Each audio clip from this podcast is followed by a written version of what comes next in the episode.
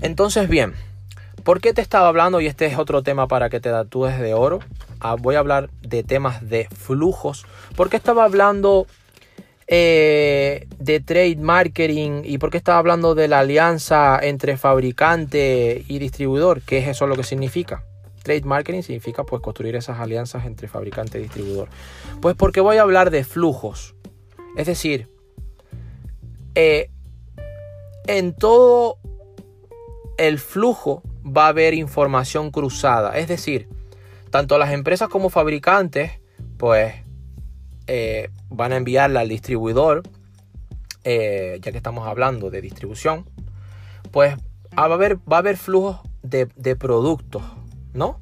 Y de, y de propiedad, es decir, esto es mío, pero esto es lo que te ofrezco. Y por otro lado va a haber otro flujo por parte del distribuidor hacia la empresa o hacia el fabricante que es de pago o de pedido. Es decir, yo pago, tengo estos pedidos. Entonces, ¿por qué te digo que hay que saber estudiar estos flujos? Porque ahí es donde reina la información cruzada. Y cuanto mejor, primero, cuanto más existe información y cuanto mejor flujo haya, ¿sí?